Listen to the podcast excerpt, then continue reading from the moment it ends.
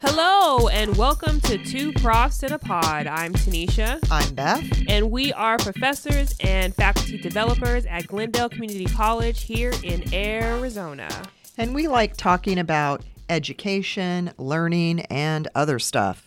And today we are actually going to be focusing on a book that has been buzzing in several higher education circles.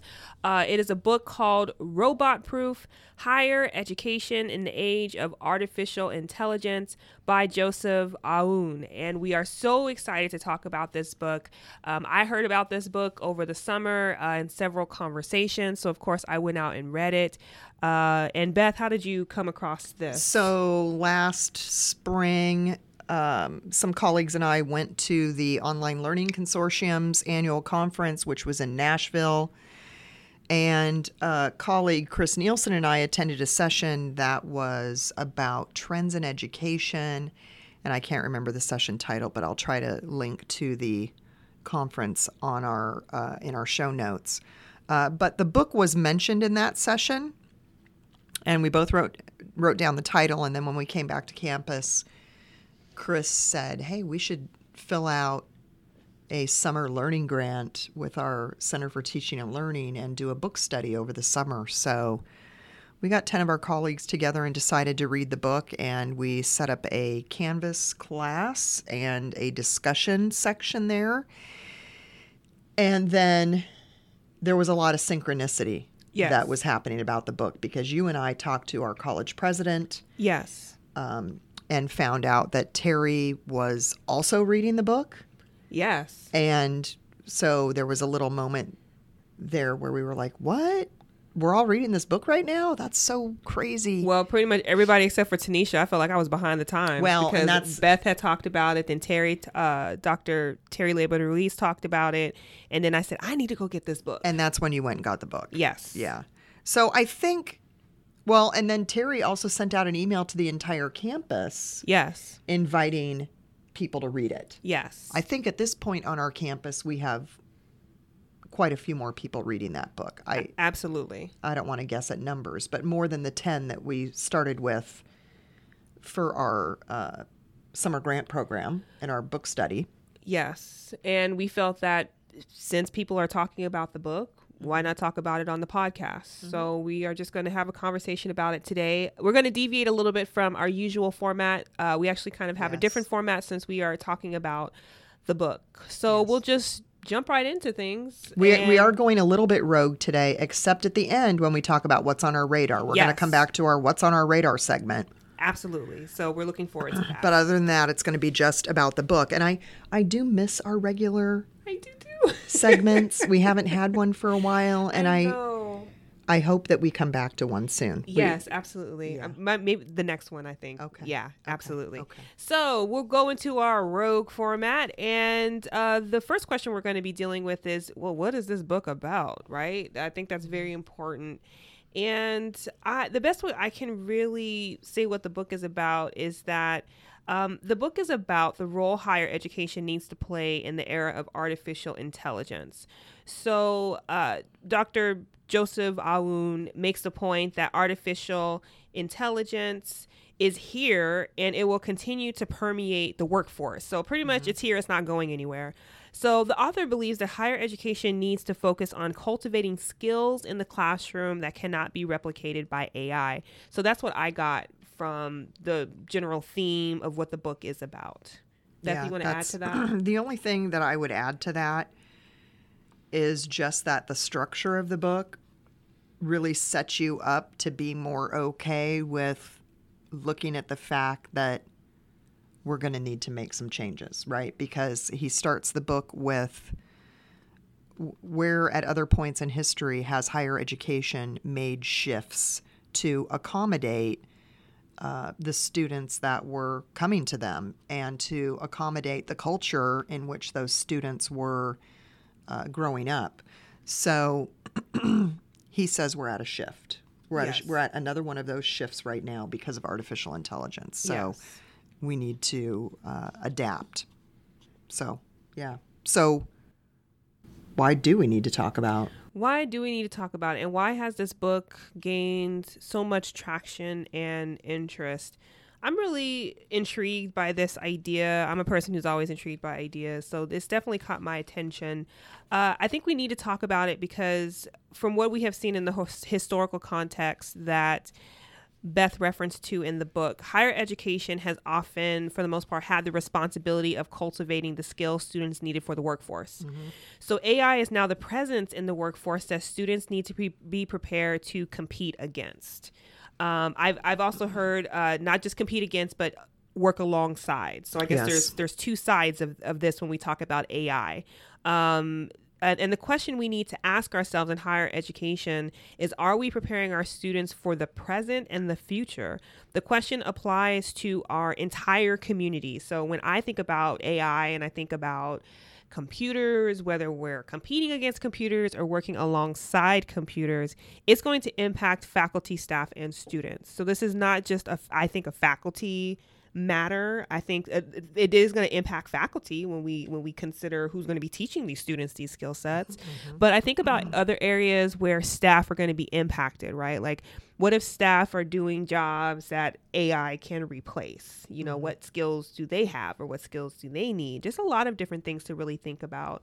So that's kind of where I'm coming from with that. So I think the question really applies to our community as far as, are we preparing our students for the present and the future? Mm-hmm. I think one of the things that we can do is to expand our professional reading.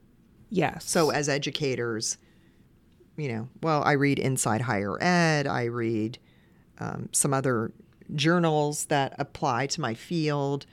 So I feel like at this point, after having read this book, I need to add some professional reading that I never would have considered before, necessarily.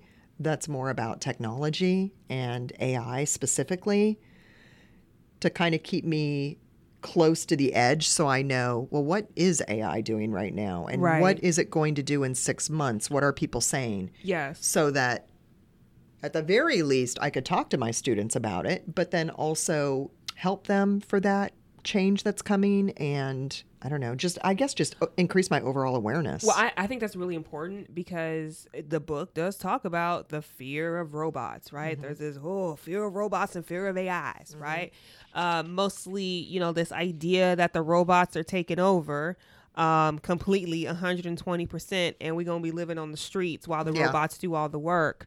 And I think it is helpful to inform ourselves of what is really going on and what's not. Mm-hmm. And I think this information is important because it helps to reduce some of that fear and anxiety, because some of that fear and anxiety is due to uncertainty. Mm-hmm. And anytime you're uncertain about anything or you don't have the knowledge on it, you're going to be anxious about it. So I'm sure our students and even adults are walking around with this fear.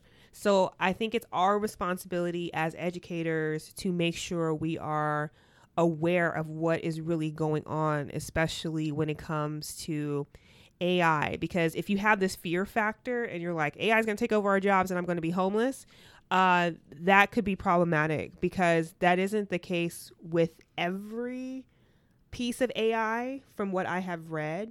There are some instances where AI is coming into the picture, but as a tool, as an aid, as something that you work with, and something that you can work alongside, as opposed to it just completely taking over. Mm-hmm. So there's that aspect of it as well. So yes, there is a little bit of competition, but on the other end, there is also that other piece that we have the ability to work alongside technology. And how one of the benefits, which I think is really interesting, is that you have computers or you have AI take like one piece or component or one job. So, like if we think about our personal lives in our life, and that computer or that robot will take care of it.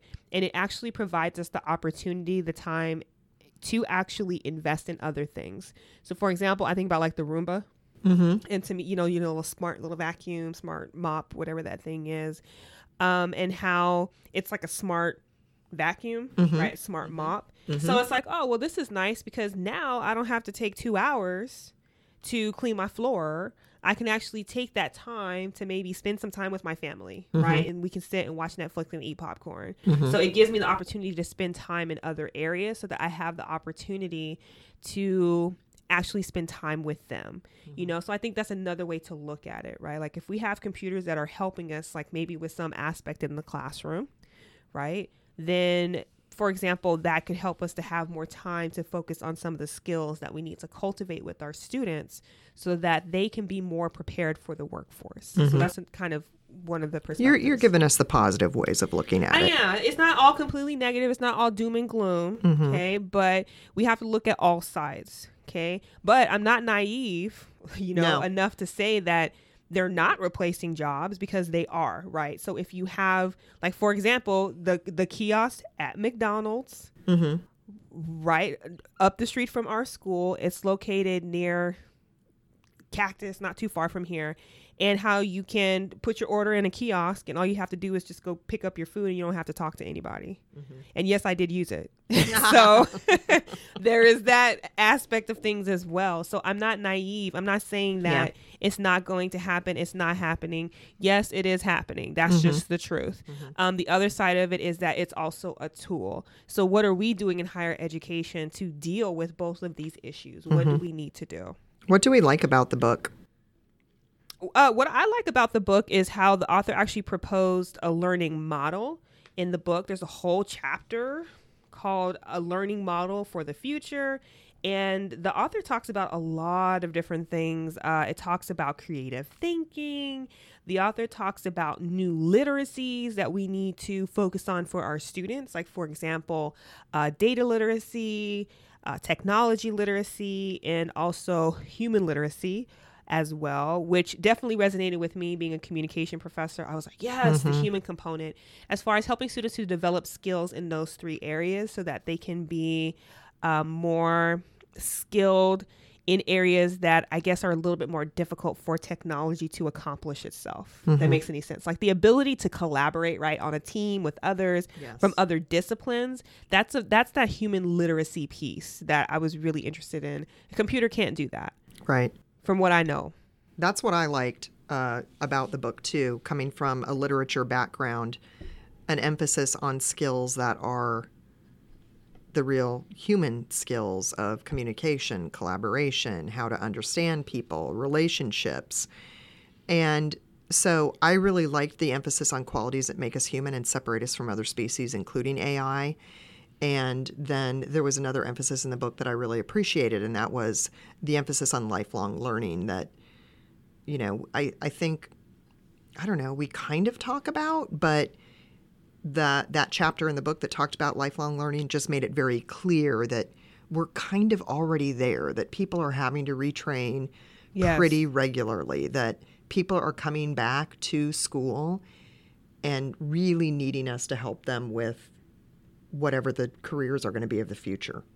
Mm-hmm. Yeah. Which is so important. Because I was in a meeting earlier today, we had this conversation and someone was talking about this freelance economy, right? How people are going to be mm-hmm. doing more contracted work. So since they're doing more contracted independent work, they might need certain skill sets, specific skill sets that can help them to become better. So that could mean coming back to school, mm-hmm. but focusing on a specific skill that would help them to grow. So mm-hmm. kind of refining and retuning and adopting new mm-hmm. skill sets. Mm-hmm. So that is also something else that we need to consider for the lifelong learner. And do we have that available to them? And so I could see some adults who maybe had been doing something in a spot like that, mm-hmm. coming back for additional training or, even making a career shift. Right.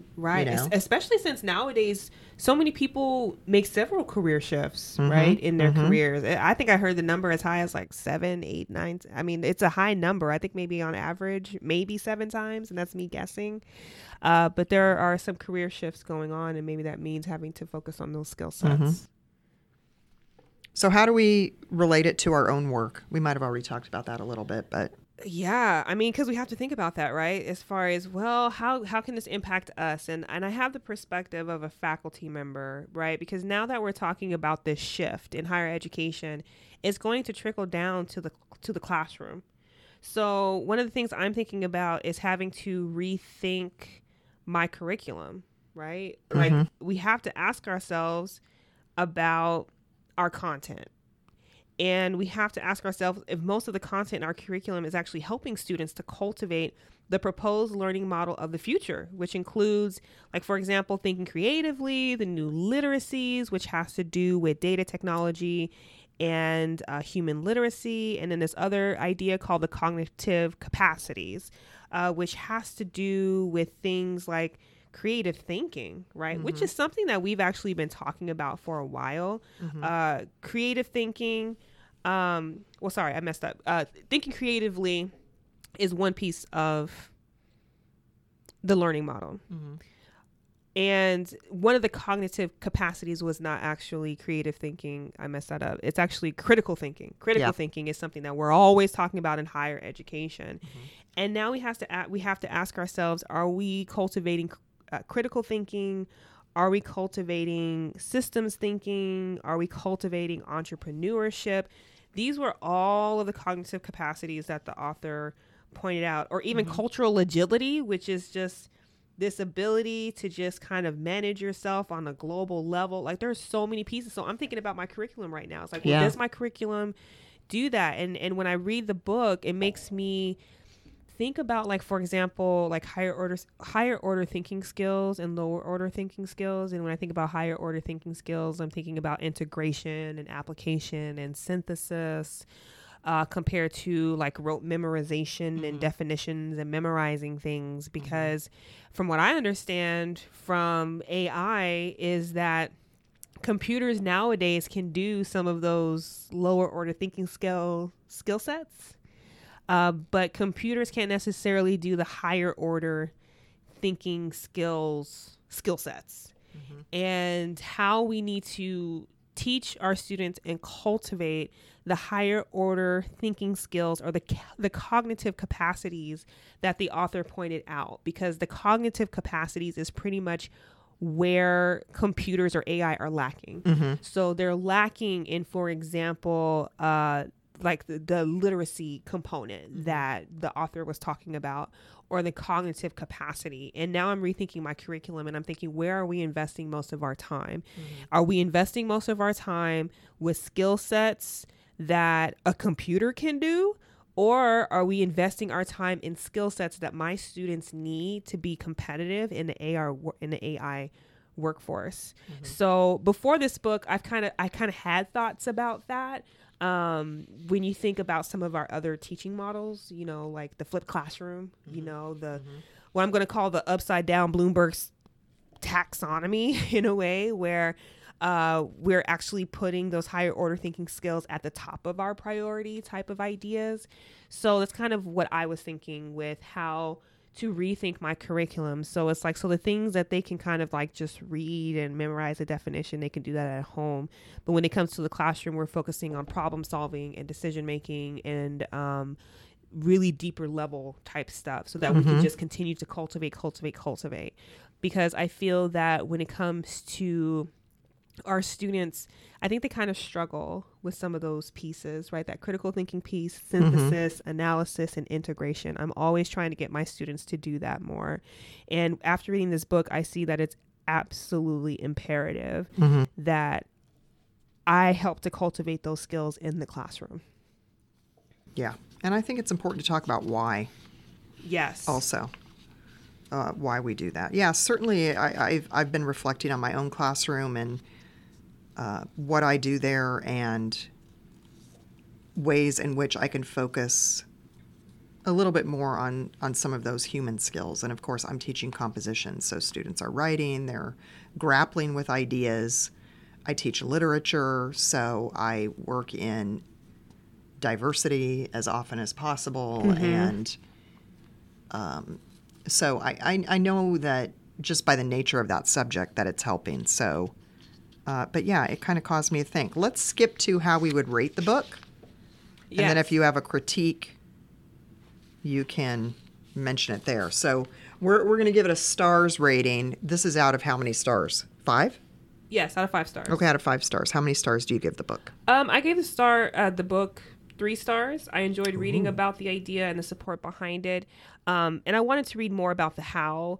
But at the same time, I don't really want to knock the author for that, because maybe that wasn't at the forefront of the author's thinking when they were writing. Maybe the author was more focused on building and expanding on the argument presented in the book, since it's going to be a new idea to many of the readers. So I didn't get a whole lot of the how, but maybe the how is our responsibility. That's what we need to figure out. So I gave it 3 out of 5 for that. That's an interesting way of thinking about it. I was thinking about it, and I give the book 5 stars.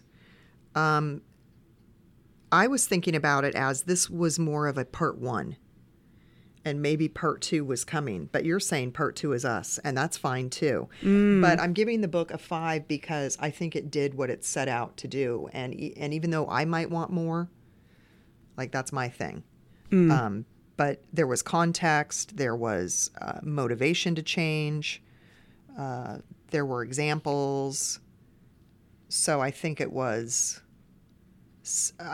good for what it was doing. Right. He's not giving us, here's the blow-by-blow plan that you need to follow. The manual. Right? To make this change happen. I think everybody's going to have to kind of struggle through with that. Right. So, yeah. But I think that makes it more fun. Yeah. It wouldn't take long to read. No. I don't think. It can be, I wouldn't call it super dense, but maybe just slightly dense at times, because it does have some statistics and numbers. But if you like that, that's your thing. Yeah. You know, you would especially like it. Absolutely. So, what's on our radar? What's on our radar? I always have several things, so I'm going to keep it short. Let's see. The first thing I'll start with is there is this individual by the name of Lewis Howes. I'm sure I'm probably behind. He's barely on my radar right now. He is a lifestyle entrepreneur. He was a former athlete until he got injured. He created this idea called the School of Greatness. He has a podcast. He has a YouTube channel where he interviews inspiring minds. So I'm always a fan of podcasts where there are interviews. So I listened to several of them. He interviewed this athlete by the name of Brooke Entz, who I absolutely love. She's a CrossFit athlete. So that's how I kind of what's her name? Brooke Entz. Okay. She's a CrossFit athlete. Many may not be familiar with her, but you might be more familiar with Kobe Bryant. So he did release an interview with Kobe Bryant where he talked about the Mamba mentality, and it was really interesting to kind of get some information on that. So if you're into like that self-help, motivational, you just want to hear people's stories, how they got to where they were, Lewis Howes is definitely an interesting person to look into. And let's link to that in the show notes. Yes, we will. We'll link to that in the show notes. And then my second one, which I have to share this one. There is this viral YouTube video of this woman by the name of Mary Halsey, AKA, she has now been given this title, AKA Missy Elliott's funky white sister. And because her video went viral because she decided to do Missy Elliott's Work It for karaoke in the park. And it was so funny and so entertaining. And she actually ended up on Ellen. Yeah. And she was being interviewed on the Ellen show. And then when she got up to perform, Missy Elliott showed up and surprised her. And they sang together. It was so funny. I had to she's on my radar. If you can, Mary Halsey, watch the viral video first of her performing Missy Elliott's Work It in the park. And then try to see if you can find the video from the Ellen show where Missy Elliott showed up. I laughed so hard. Well, we'll just link to it. Yeah, we'll just link to it in the show notes. Make it easy. Yes. So that's on my radar. Yeah, that was awesome. That was funny. Okay, my radar. Well, one of the things I'm thinking about right now is the Arizona Treasure Hunt that's coming up at the end of October. This has been going on in Phoenix for 60 years, 70 years. And it's basically a night where teams of 6 get together and roam around in the middle of the night in the desert looking for clues and solving clues. And it's pretty much a giant nerd fest that started with a bunch of engineers. And I think there's still a lot of engineers involved, but it's spread out a little bit because obviously I'm not an engineer. But yeah, I've been doing it for a few years now. Last year, my team came in fourth. Wow. Out of about 80 teams. Nice. So we're heading toward number one. Yeah. Hopefully. So that's on October 27th.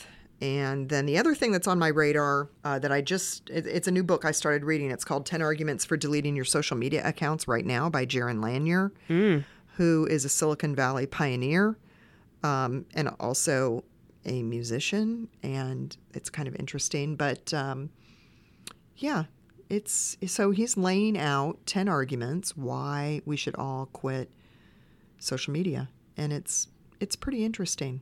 So far I am liking the book. My expectations are not super high for it. It's very conversational. It's informal.